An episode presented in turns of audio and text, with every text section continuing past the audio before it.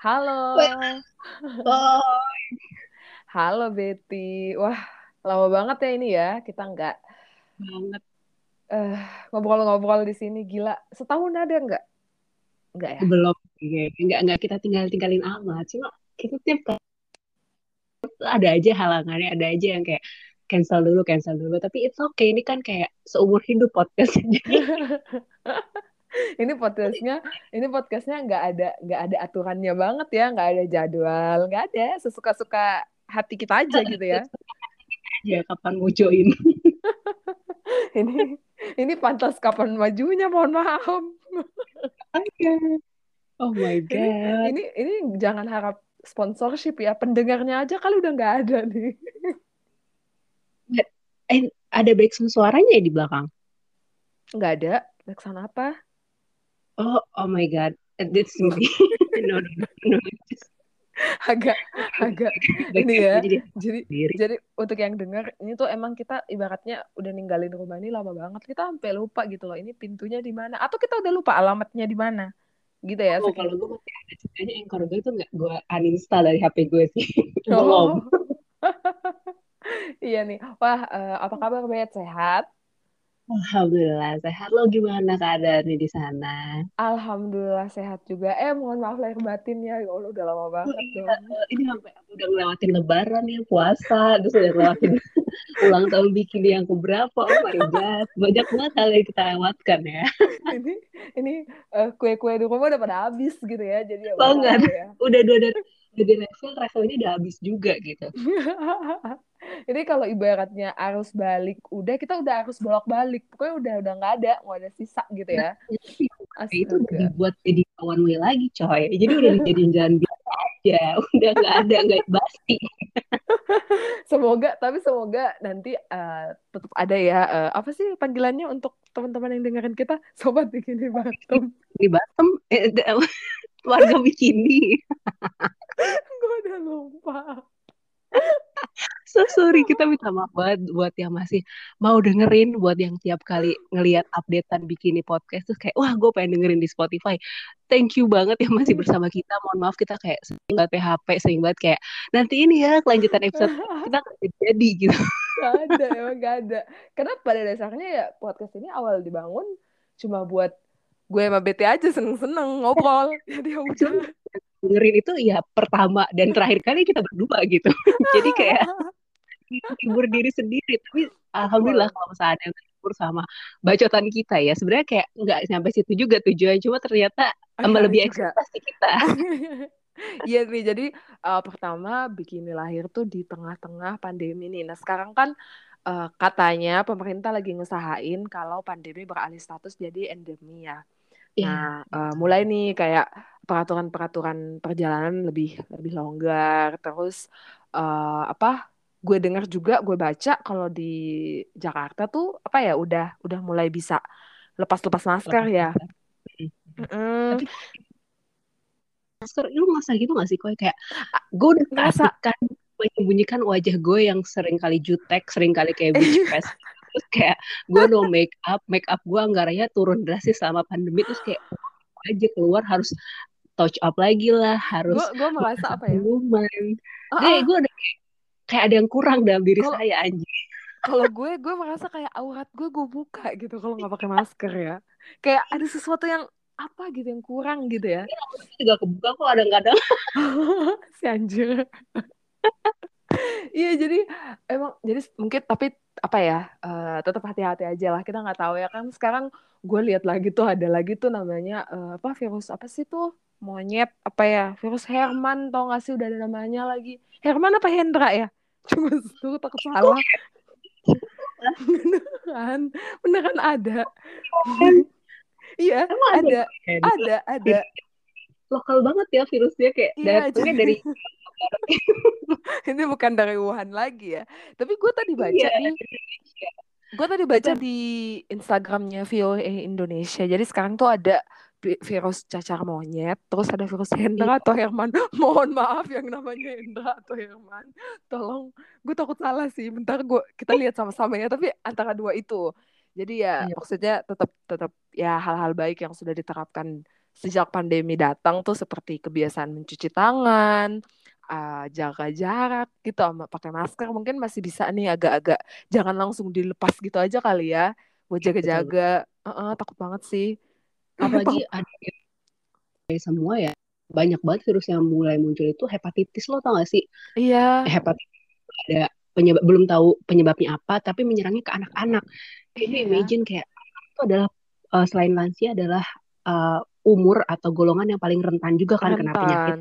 Betul, susah betul. banget uh, Iya. edukasi masker yang bener kan panas gitu gerah atau apa jadi hati-hati aja mm-mm. Karena umur-umur kita tuh udah kayak banyak yang punya anak ya. Bikin gitu. yang udah udah punya anak anak masih pada kecil-kecil. Kalau bisa hindari dulu lah ke kerumunan gitu. Kalaupun emang harus dan urgent banget ya eh, nggak usah lama-lama gitu kasihan anaknya gitu. Karena mereka pasti nggak pakai masker dan pasti resiko terpaparnya lebih besar gitu. Apa pun virusnya ya apa pun penyakitnya. Jadi jaga diri masing-masing. Juga kalau misalnya yang sakit adalah orang yang paling kita sayang gitu. Iya benar. Apalagi sekarang udah ini ya anak-anak udah belajar dari sekolah kan 100% tatap muka kan ya.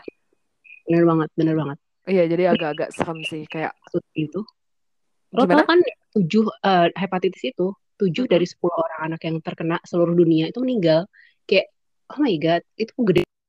Walaupun Iya. kasusnya baru sepuluh eh, 10 orang gitu dan eh, tiga atau empat gue lupa tiga atau empat anak di antara dari Indonesia dan em, berapa persen gitu dari situ meninggal semua. Jadi kayak nggak diketahui penyebabnya cepet banget gejalanya terus cepet banget meninggalnya gitu kan serem banget gitu. Heeh, heeh, heeh. Iya maksudnya walaupun misalnya eh, persentasenya itu rendah banget ya kita berkaca dari virus COVID-19 yang pertama kali muncul di Indonesia kan sampai dinamain iya. case 1, case 2 yang pada awalnya sebiji dua biji doang jadi kayak yang dibicarain ratusan dan dibicarain dan diviralkan dan makanya. makanya jadi maksudnya ya kita mulai bisa apalah eh, ber- apa ya belajar lah dari yang dulu nih kita memandang remeh sesuatu ya kalau bisa sekarang ya udahlah kita jaga-jaga diri aja jaga orang-orang tersayang kita gitu sih. Betul Em, betul. hati-hati aja stay safe pokoknya eh, apa ya protokol kesehatannya jangan sampai kendor. Kalau sekarang mungkin udah bisa udah bisa traveling lagi udah bisa yes. ke sana ke sana lagi tapi ya itu. Dan yang belum vaksin kayaknya sekarang Vaskes tuh udah setiap hari ya nyediain ada ya vaksin. benar banget. Tinggal kalau aja sih yang yang betul. penting lo betul rajin aja pasti dapet kok gratisan. Betul. Jadi pejuang gratisan. Tapi beneran jadi kalau misalnya punya privilege untuk bisa dapat akses vaksin COVID-19 dengan gratis silakan untuk dikejar lah gitu ya biar yes. uh, kita udah tervaksin. Karena vaksin tuh sekarang udah jadi salah satu syarat yang uh, apa ya yang krus- krusial banget ya untuk banyak hal gitu kan. Banyak hal. Bahkan ya urusan administrasi lah apa jadi emang ya, ya harus gitu ya. Jadi ya ya uh, betul maaf anda itu brand ambassador atau perwakilan Kemenkes ya? Juru bicara COVID. Awal selama hari ini kita selalu uh, apa ya kayak mengedukasi untuk jaga kesehatan jaga diri protokol kesehatan. Jadi gue ngerasa jajan bentar lagi kalau Kemenkes orang-orangnya itu kita mereka kan dapuk kita jadi brand ambassador mereka tuh karena orang-orang kita bisa jaga kesehatan Iya karena kita sayang sama pendengar kita, bener gak oh, sih? Karena kita peduli gitu. Jadi sebenarnya ngomong-ngomong masalah podcast nih, uh, untuk teman-teman ya yang dengerin, uh, gue sama Betty tuh punya banyak banget bahasan yang udah istilahnya tuh udah ketumpuk gitu loh. Kayak kita mau bahas apa, selalu ke cancel. Kita mau bahas apa, selalu akhirnya pending gitu. Nah, uh, banget sampai ngomongin di WhatsApp kita sendiri ya kayak kita ngechat gitu kayak udah ibaratnya kayak kasusnya lagi hangat-hangatnya kita udah kesel banget kayak ayo kita bahas di podcast Iya. gak jadi lagi bahas di podcast gak jadi lagi Iya, jadi kayak banyak banget gitu loh. Jadi kayak uh, ketumpuk gitu. Nah, ya uh, seperti biasa ya gue sama Betty tuh selalu bahas hal-hal yang lagi hangat diperbincangkan oleh uh, masyarakat nyinyir gitu. Termasuk kita, kita juga kita juga kalau kalau nggak ngomongin itu kayak nggak bisa nggak Bener, banget. Nah, seperti pagi tadi, uh, ketika gue baca satu thread yang lagi viral di Twitter, yaitu uh, kunjungan NCT, eh bukan ya. please deh, please deh. Gak itu bisa lagi banyak pisah banget hashtagnya, coy. itu lagi banyak banget kan red velvet apalah ya Tapi Allah hati-hati lo, hati-hati lo, lo kalau misalnya sekarang uh, kita kalau nyindir atau misalnya kayak nggak sengaja gitu, nggak dengan maksud menyindir, bisa dilaporin lo sama iya fans-fans garis kerasnya iya NCT lo. Hati-hati, Ah, Mbak Safa, hati-hati. iya eh enggak gue nggak takut sama mbak Safa gue takut yang mbak mbak 29 tahun yang dosennya kader Golkar Ih, ngeri banget ya Oh ampun Oh my God. Iya jadi ibarat polisi, siapa pun itu kayak banyak di jajaran-jajaran polisi dan TNI ya. jadi kayak maksudnya eh, emang apa ya yang pekan-pekan ini lagi hangat diomongin tuh banyak banget. Nah, salah satunya yang lagi viral dari beberapa hari yang lalu yaitu eh, gue nyebutnya apa ya? Ta'aruf eh tak kenal maka ta'aruf gitu ya. Jadi iya jadi eh, ada case di mana seorang mbak-mbak yang eh, apa ya? menikah dengan seseorang kemudian dia diceraikan dalam tempo yang sesingkat-singkatnya udah kayak proklamasi ya, Bun. Bung Karno ya, tolong. Dia sama siapa?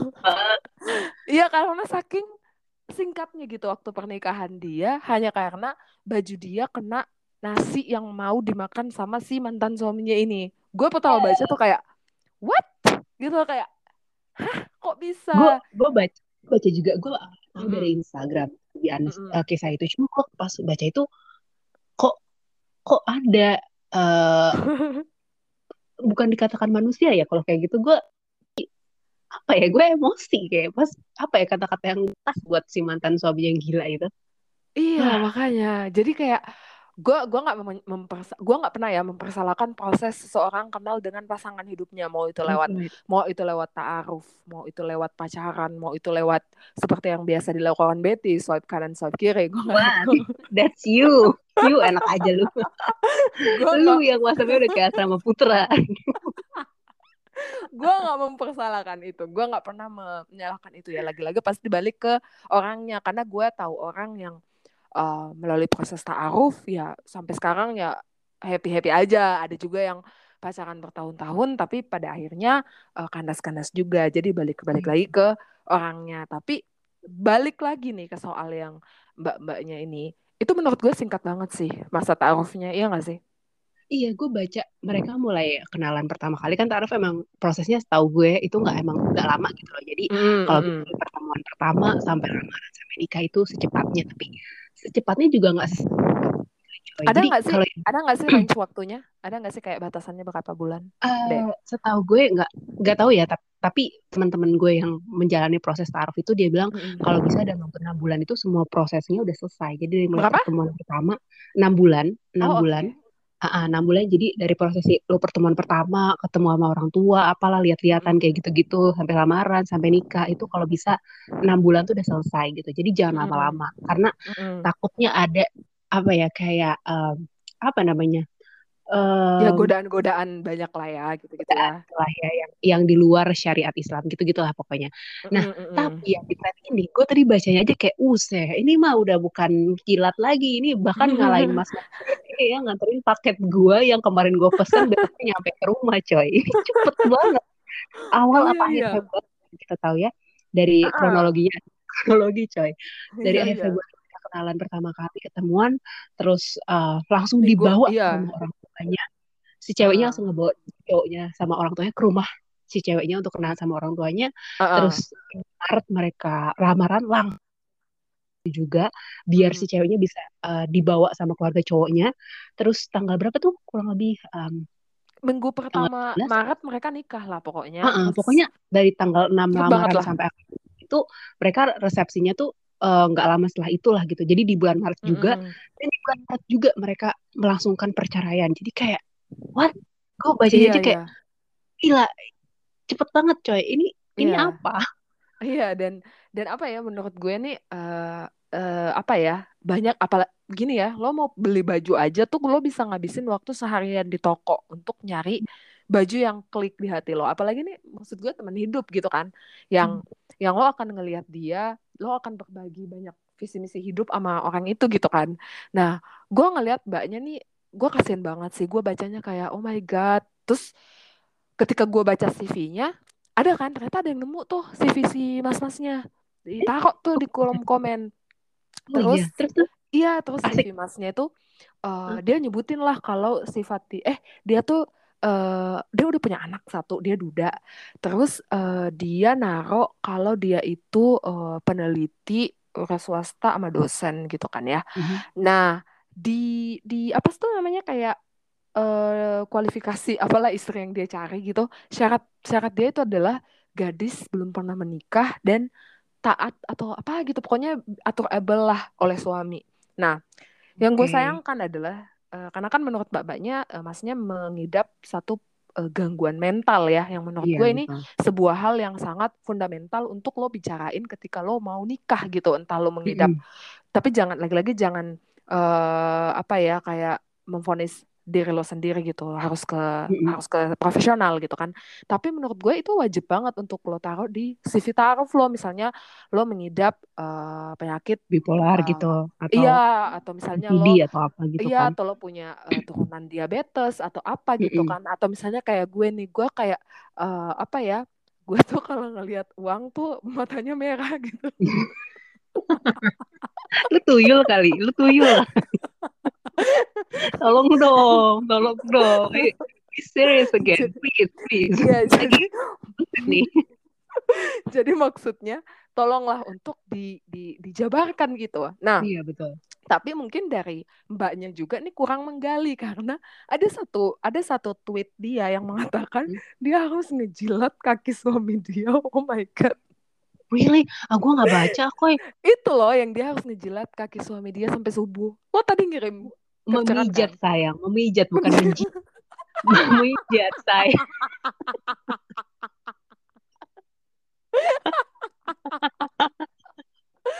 salah gue salah baca gue salah baca Memijat, memijat. Bentar gue lihat dulu Kan lu yang nyebarin thread itu ke gue, makanya tadi gue bilang, gue baca. Terus jilat kaki suaminya. Emang lo lagi? Pantesan pantesan lo nggak lihat balasan gue? Gue bilang kan jijik amat gitu. Gue pikir emang terkadang. Emang otak gue nih aduh. orang lain kayak bukan. Apa jadi dia jijik. Gue pikir maksud lu itu. Enggak gue bacanya menjilat ya Allah nggak Oh, usah enggak. tapi tapi balik lagi ke CV yang tadi. Spirit. Jadi di di diperjelas dulu bukan menjilat ya bukan tapi bukan. memijat memijat memijat oke sampai sorry. Astagfirullah. Maaf maaf nih. Jadi maksud gue adalah aduh ya Allah. Maksudnya mbaknya kurang menggali gitu karena salah satu yang harus lo tanyain poin yang harus lo tanyain ketika lo kenalan entah itu sama kan dia suka menjilat aduh bengek. Aduh tolong. Aduh mata Oke. gue kenapa iya. Iya sih kalau ada kayak apa ya fetish fetish iya betul. Betul nih. Ditanyain harus ada sentir iya misalnya eh, lo harus tanyain itu dong. Maksudnya iya di poin di poin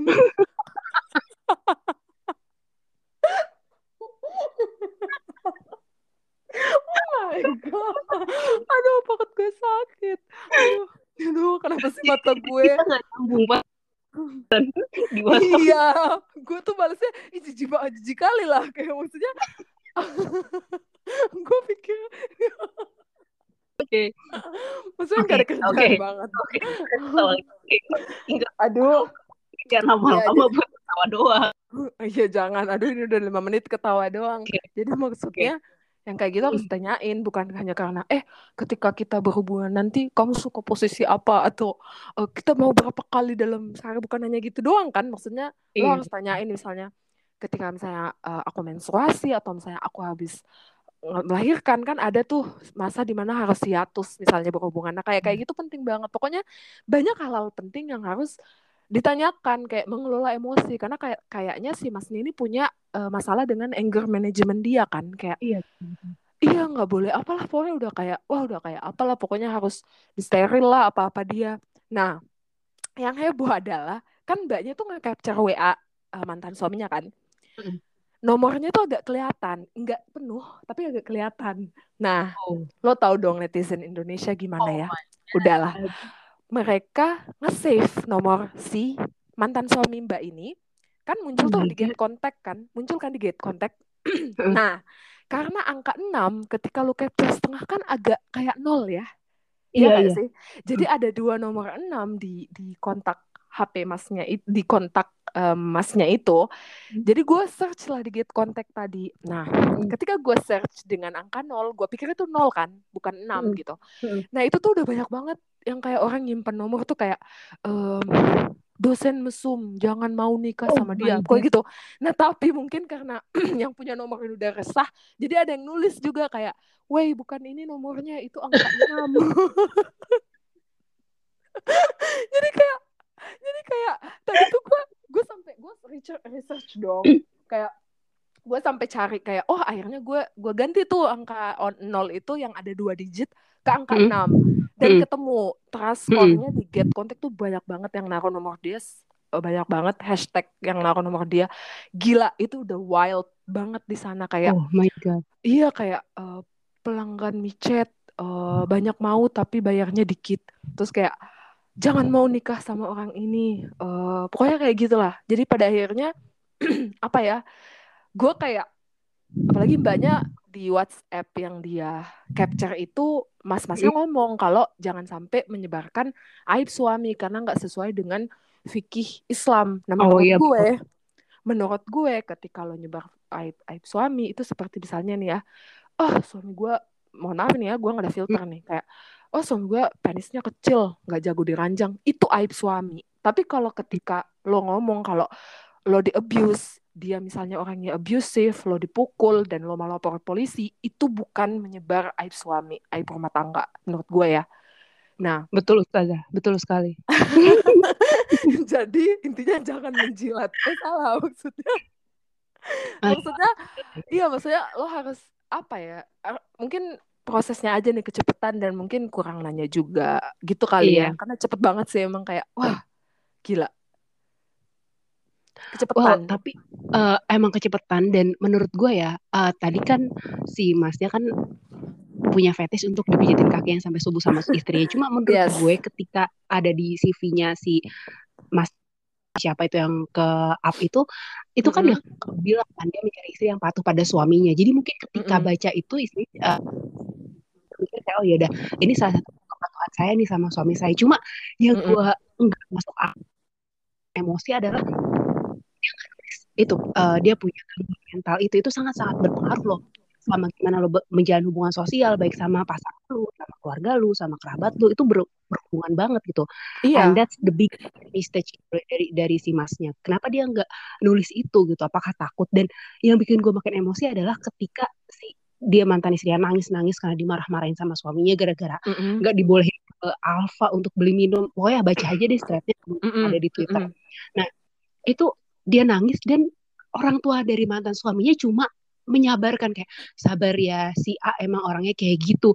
Gue nggak iya habis pikir, men, aduh ini banyak banget nih uh, buat teman-teman yang udah jadi orang tua walaupun kalian yang jadi anak seorang orang tua gitu. Tolong dong Mm-mm. kalau emang perbuatan anak lu salah, perbuatan uh, orang tua lu salah, emang itu salah. Jadi jangan dimaklumkan gitu. Itu yang gue iya bikin iya makin bukannya ini kan istrinya jadi korban gitu loh. Dia dimarahin padahal dia membantu, membantu biar suaminya itu dapat minum gitu ketika kehausan. Tapi malah dimarahin malah di, di kayak sabar ya, ah, emang si A orangnya kayak gitu. Wah, sakit hati coy. iya Bukannya maksudnya oh my god. mbaknya tuh kayak dijepit oleh kondisi di mana lapor ke mertua dia yang disuruh sabar, lapor ke orang tua dia sendiri, orang tuanya lebih memilih untuk tidak mendengarkan eh, anaknya karena malu apa omongan Iya, orang betul. lain gitu karena Betul. dicerainya terlalu cepat gitu. Nah, Betul, betul. makanya menurut gue sih kalau kalau gue ya eh gue bukan tipikal yang ah pokoknya dia harus kalau kita ngobrolin soal soal bibit bebet bobot ya kalau kata orang Hmm. Jawa ya maksudnya gue bukan tipikal yang wah pokoknya dia harus eh, dia harus berasal dari keluarga ningrat atau apa atau misalnya Hmm. dia harus punya penghasilan puluhan puluhan juta Miliaran. gitu setiap bulan Oh, kemarin kita juga udah sempat mau bahas ya tentang penghasilan iya 70 juta. Oke. iya Skip. jadi maksudnya um, yang gue butuhkan adalah lo betul-betul kenal karakter orang ini Iya. gitu loh maksudnya eh wah aneh banget gitu loh untuk jadi untuk jadi temen jalan-jalan aja tuh kalau misalnya ada istilah hitchhiking eh hitchhiker gitu lah apa sih istilahnya yang lo nyari temen biar murah gitu ke mana-mana itu aja kita nggak boleh sembarangan. Kita harus uh, gali-gali media sosial orang itu. Jangan Iya sampai dong. kita dapatnya zong apalagi nih orang yang lo bakalan jadiin teman hidup cuy. Jadi kalau sekarang gue ditanya apakah bibit bebet bobot itu penting? Gue kayak akan somehow gue akan menjawab iya gue harus ngeliat dulu tahu background dia tahu teman-teman dia kayak gimana berpengaruh kan Iya, betul betul banget. Uh-uh. dan dan ternyata kayak kayak apa ya ternyata si si gue baru tahu nih gue baru baca baru aja tadi sebelum podcast Hmm. ini dimulai kalau uh, si mbak mbaknya dan masnya ini kenalan di salah satu um, akun ta'aruf di Instagram Oh katanya my god. Iya, Oh jadi kayak ada entar pasti beta nyari sih. Oh iya dong. Iya, jadi ada akun gitu, ada ada platformnya di Instagram, di akunnya di Hmm. Instagram yang itu tuh memfasilitasi untuk bertukar CV gitu, bertukar CV untuk mencari pasangan hidup. Nah, Lu kan yang jadi adminnya kan. Gue tahu banget. ya maksudnya tidak salah, sama sekali tidak salah. Mungkin prosesnya aja kali ya yang lebih lebih hati-hati aja, lebih lebih apa ya? Karena menurut gua menikah menikah tepat waktu itu lebih lebih lebih masya Allah dibandingkan cepat waktu gitu kan. Karena ya nggak Yang apa-apa. I penting mean, tepat ya, bukan cepat ya. Kok iya iya exactly. temen gue. Jadi kadang Ah, ah, nikah tuh bukan masalah cepet-cepetan, tapi yang penting nemuin orang yang tepat gitu. Dan exactly. tepat nemuin orang yang tepat itu nggak secepat kilat gitu. Oh, Iya itu iya. quote kita asik. Kalau kalau gue sih menurut gue ya, eh, gue sekarang mau 28 nih. Nah, Hmm. gue merasa eh, misalnya nih ya, gue kan nggak tahu ya jodoh maut rezeki kita kan nggak tahu. Misalnya gue dikasih jodoh pun ketika gue menginjak usia 40, which is bagi orang-orang itu udah tua banget. Gue lebih Hmm. memilih itu nikah di um- usia 40, tapi betul-betul dengan seseorang yang apa ya? Eh iya, memvalue kita sebagai manusia gitu dan Iya kemudian betul. gue spending the rest of my life bahagia gitu walaupun gak bahagia bahagia selamanya tapi maksudnya gue mau merasa konten sama dia bukan happy ya merasa konten dengan orang itu dibandingkan ketika gue harus menikah di usia 19 tahun tapi kemudian gue harus eh, melalui hari-hari dengan penderitaan gitu yang wah Betul. iya Dan pokoknya wah satu lagi sih, kalau kalau kalau untuk orang kayak kita yang uh, nggak begitu mentingin, kan ini kan syarat Islam itu kan banyak banget yang uh, disalahartikan dengan orang-orang Islam itu sendiri. Kayak mm, lo nikah kalau bisa di usia muda karena mm-mm. menyempurnakan oke gue gue menghindari zina oke menghindari zina. Iya zina oke. Tapi balik lagi gitu loh kalau misalnya um, lo nikah cepet-cepet terus ntar apa banyak banget kasus-kasus pernikahan tuh yang istrinya Mm-mm, si orang yang sangat-sangat agamis ini dia bilang kayak gini iya seorang istri kan harus patuh sama suaminya gitu. Tapi lo balikin lagi suami juga harus memuliakan perempuan istrinya gitu. Kalau mm-mm, satu sisinya jomplang ya udah nggak bakal ketemu. Jadi selalu si suami-suami patriarki ini yang sangat agamis tapi mm, menurut gue ilmunya nggak nyampe itu selalu mm-mm, bilang kan istri harus patuh sama suaminya gitu. Balikin lagi mm. aja emang lo udah memuliakan istri lo gitu. Ini di iya kasus mbak mbak ini Prat ini aja kelihatan banget kalau suaminya nggak memuliakan istrinya. Gila lo suruh mijetin dari malam sampai subuh. What iya ya ampun. apa gitu. Betul betul. membantu gitu. Itu sering banget ya disalahartikan. Ke- kesel gue sebagai orang Islam itu sendiri. Dan gue di lingkungan juga gue bergaul dengan orang-orang yang melakukan ta'aruf juga. Jadi gue ngerasa kayak Mm-mm. "Eh, salah nih kalau lu persepsinya iya deh nggak apa-apa bet gue nikah ah, karena eh, kodratnya gue perempuan harus patuh pada suami gue oke gue nggak masalah cuy.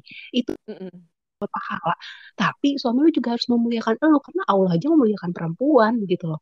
Wah bener. subhanallah. jadi pada pada akhirnya ya misal menurut gue ya kayak eh ya itu lo harus memanusiakan manusia gitu loh. Maksudnya kayak case mas-mas dan mbaknya ini kan eh, kalau dilihat eh, masnya pendidikannya tinggi gitu kan. Mm-mm. punya profesi yang menurut gua profesinya akademisi gitu yang orang iya betul. pasti di, dilihat lah sama orang sebagai orang yang punya eh, apa ya saya pendidikannya bagus gitu kan. Tapi zong aja gitu ketika pendidikan lo bagus lo mengaku eh, paham agama tapi agama apa pun ya eh, lo iya. mengaku paham agama tapi kemudian lo nggak memanusiakan orang lain. Terlebih iya ketika benar. manusia itu adalah pasangan lo sendiri gitu. Jadi kayak kasihan banget sih. Jadi makanya eh, apa ya eh, kemarin nih gue main ke main ke satu pulau. Itu banyak keluarga gue kan di sana. Lo tau lah kalau misalnya di pulau-pulau itu Pulau ular ya. angka Ya, ada pernikahan juga. si anjir anjir. Jadi Oke. angka pernikahan muda itu kan tinggi banget ya. Nah ketika Hmm. gue main ke sana eh gue ditanyain dong kayak oh umurnya berapa? Ketika gue bilang umur gue udah di akhir 30-an kan udah masuk eh, apa late 20s gitu kan. Nah eh, mereka tuh pada kaget kayak wah kok belum nikah? Gini-gini. Terus ya padahal gue bilang lihat kan kayak gue udah dianggap tua kalau di sana. Hmm. dan orang-orang seusia gue di sana udah kayak punya punya anak punya anak dua gitu.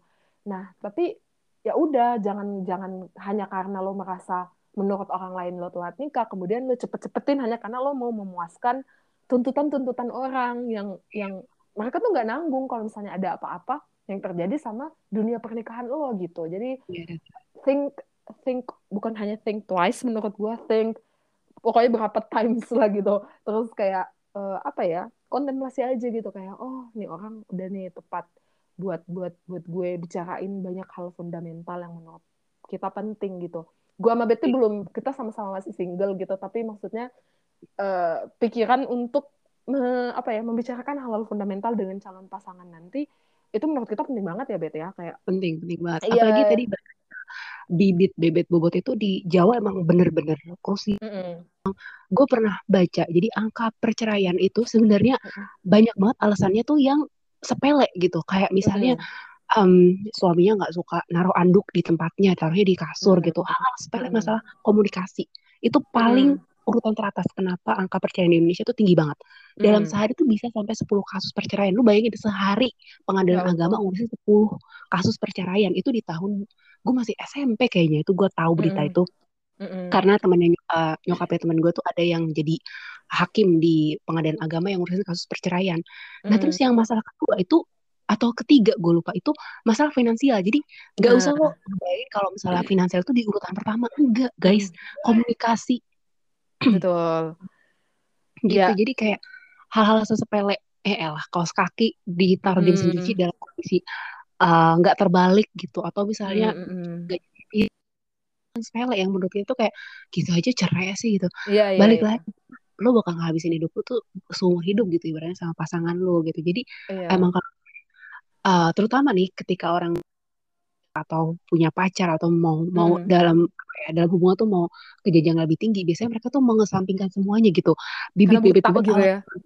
gitu. Gue cinta sama dia kok gue bisa hidup sama dia. Iya, ini ya tolong dong love, love is not love not is, is not enough ya. iya betul. Jadi kayak, Gaknya jadi nggak eh, bisa nggak bisa untuk mempengaruhi dia juga pada akhirnya ketika nanti uh-uh, dia menjalani kehidupan pernikahan itu uh, who knows gitu. Mending alhamdulillah kalau dia dapat yang bagus gitu. Tapi kalau mm-mm, misalnya karena secepat kilat itu dia dapatnya yang tadi yang lo bilang zong itu kasihan mm-mm, juga. Jadi pelan-pelan benar. gitu. Yang penting tepat Iya, gitu betul, betul. Jadi emang kalau gue lihat ya eh, apa ya kayak saya apa ya secara statistik kalau hal-hal yang menjadi trigger perceraian di Indonesia itu adalah hal-hal yang tabu dibicarakan pasangan sebelum menikah.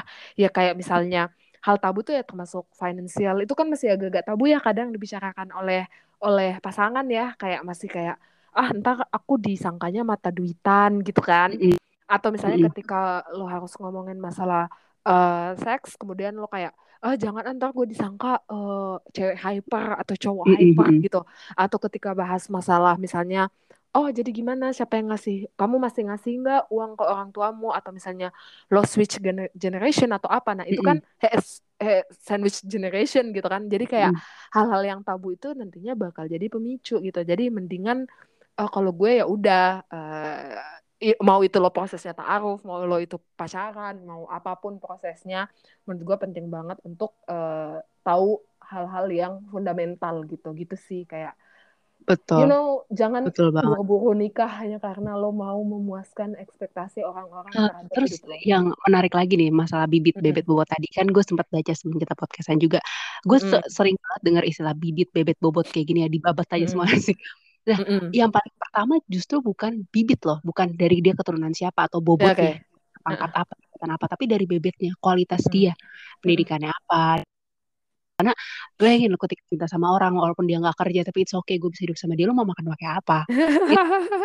Ternyata gue baru tahu gue gue baru tahu tadi kayak gue pikir sesuai urutan A I O L O gitu. Jadi okay, bibit okay. baru bebet baru bobot. Ternyata enggak ah. bebet kualitas dia kualifikasi dia gitu. Dia kerja apa gitu dia lulusan hmm, apa? Ini kalau misalnya bukan berarti dia semakin uh, lulusan S1 S2 semakin bagus ya enggak. Yeah, ketika yeah. kan cuma SMA tapi dia bisa kerja nyari nafkah it's totally fine gitu. Yang kedua baru uh, turunan apa gitu. Karena uh, menurut yang gue baca tadi itu ke uh, sifat dari orang tua si calon tuh bisa mungkin turun ke anak lo gitu. Jadi kalau iya, bisa betul. Atau trauma uh, apa? apa parenting ya? dia trauma masa kecil gitu kan. Mm-mm. betul betul. Itu bisa mempengaruhi gimana cara lo parenting ke anak lo juga gitu. Dan yang terakhir baru bobotnya. Jadi banyak banget nih gue ngerasa orang Indonesia itu ngelihat pangkatnya dulu. Iya. Yeah. orang itu wah keren nih kalau misalnya dapat mantu dokter dapat mantu TNI dapat mantu mm. polisi misalnya gitu ya orang-orang yang yeah. berseragam tapi ternyata uh. di, di terakhir karena ternyata yang penting akhlak lu baik yang penting lu orang yang bisa tanggung jawab itu lebih penting daripada mm. pangkat yang lu punya karena banyak banget ya orang berpangkat di, di dunia ini yang nggak punya responsibility yang bagus gitu jangan ditukar-tukar itu urutannya si bebet bibit bobot itu ternyata benar, tahu benar. tuh ternyata ya gue tadi sempat mention tuh yang trauma masa kecil di mana itu masuk ke uh, bibit dia ya. Karena uh, the way you you spend your childhood itu affected your uh, partnership atau your future relationship gitu. Gimana lo ngelihat diri lo dalam relationship dan juga gimana lo ngetrit pasangan lo. Misalnya ada yang ternyata tuh dia people pleaser ternyata kalau dari kecil tuh dia banyak tuntutan dari orang tuanya. Nah kayak kayak gitu kan hal-hal yang patut juga ya dibicarakan sama calon pasangan gitu kan. Karena ya itu bakalan berdampak besar terus um, pokoknya pokoknya bicarakan apa yang ada di kepala lo. Pokoknya keluarin semuanya. Jangan hmm. ditahan-tahan karena gila. Mendingan lo ngabisin waktu misalnya sebulan deh ngobrolin hal itu daripada lo udah terlanjur nih mengikat sumpah setia di hadapan Tuhan nih. Terus lo menghabiskan hidup hari-hari lo penuh kayak questioning lots of stuff gitu kan. Kayak apakah dia gini? Apakah dia gitu? Gitu kan. Jadi kayak ya mendingan diobrolin lah gitu. Iya dan kita kasus... udah kayak penasehat pernikahan. Padahal nikah aja belum. Tapi uh, balik lagi ke kasus mbaknya yang thread tadi ya, menurut gua uh -huh. ketika dia kan cepet banget ya untuk jadi pas pertemuan pertama dia sama cowoknya, cowoknya tuh udah datang sama orang juga langsung hmm. dia bawa ke rumah sama orang tuanya. Menurut gua banyak nih yang taaruf itu langsung uh, keluarga ketemu keluarga gitu. Nah, itulah yang menjadi batas mereka bisa mengomongkan hal-hal yang bersifat tabu tadi. Menurut gue mm -hmm. it's totally fine tuh ketika taaruf lo ng ngajak temen lu gitu loh. Dia datang dengan temennya, lo datang dengan temen lo yang satu frekuensi yeah. sama lo yang bisa memahami lo gitu. Nah, uh -huh. kasus taaruf ini yang langsung mendatangkan keluarga dengan keluarga gitu, versusan gitu, langsung besanan hmm. dan lain sebagainya. Yeah, yeah, yeah. Nah, itu yang kadang-kadang pada akhirnya prosesi untuk kenalannya itu terbatasi karena hmm. ya you know mereka dengan keluarga apalagi yang masih sifatnya uh, nggak begitu terbuka terhadap hal kayak gitu gitu jadi uh -uh. misalnya lo lo ngajak adik lo lo ngajak yang bukan orang tua lo yang paling mengerti lo gitu -uh. nah hanya banyak banget kasus-kasus uh, taaruf yang pada akhirnya ketemu keluarga tuh cuma you know ngelihat muka doang mukanya dia gimana mukanya dia gimana kayak oh my god ini tuh bukan lagi film ayat-ayat cinta guys iya, jadi ini jadinya kayaknya kayak kehidupan ini kayak ayat-ayat setan ya gue lihat thread yang tadi tuh kayak anjir iya kayak mirip banget. Gimana si Aisyah ketemu Fahrinya coba ngeliatin muka doang oke. Lu cantik kayak oh Aduh. my god really? Teman-teman tidak semudah itu ya. Jadi ya ya ampun. Gue jadi apa ya uh, ya udah balik lagi pokoknya kita nggak pernah ya mention kalau ta'aruf itu salah nggak sama sekali. Iya, Setiap orang berhak untuk menempuh cara masing-masing untuk uh, menemui calon pasangannya gitu ya mau lo pacaran yeah. bertahun-tahun mau lo mau lo kumpul ke, kumpul kebo kalau gue no judge ya tapi ya uh -uh.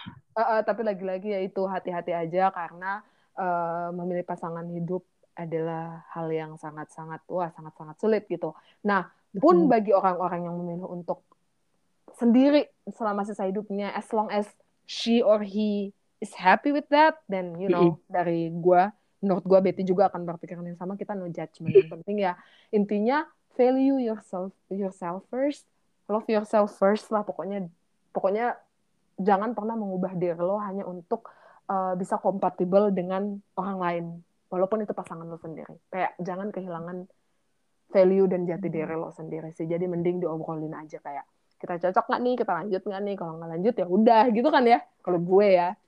Because love is not enough teman-teman betul betul lo harus ingat lo nih kalau punya lo mau uh, child free terserah lo tapi uh -uh. lo butuh juga duit buat buat bersenang-senang ya. buat menikmati hari tua jadi tolong tolong tolong kita yang butuh... bilang love is enough Iya. Yeah. Iya. Yeah. No, kita butuh kalau gue butuh buat botox.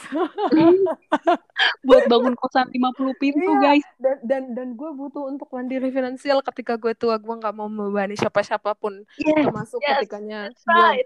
Ya, termasuk ketika pada akhirnya misalnya gue memutuskan untuk punya anak, gue nggak mau anak gue jadi sandwich generation. Gue pengen iya. kita mandiri finansial dan itu adalah salah satu hal yang wajib lo omongin. Sama satu sih, gue punya satu item lagi yang kalau misalnya gue punya calon pasangan nanti gue mau tanyain boleh atau enggak nih. Enggak boleh atau enggak juga sih, tapi gue akan bilang gue akan tetap podcastan di bikini podcast oh, of my life. itu baiknya juga.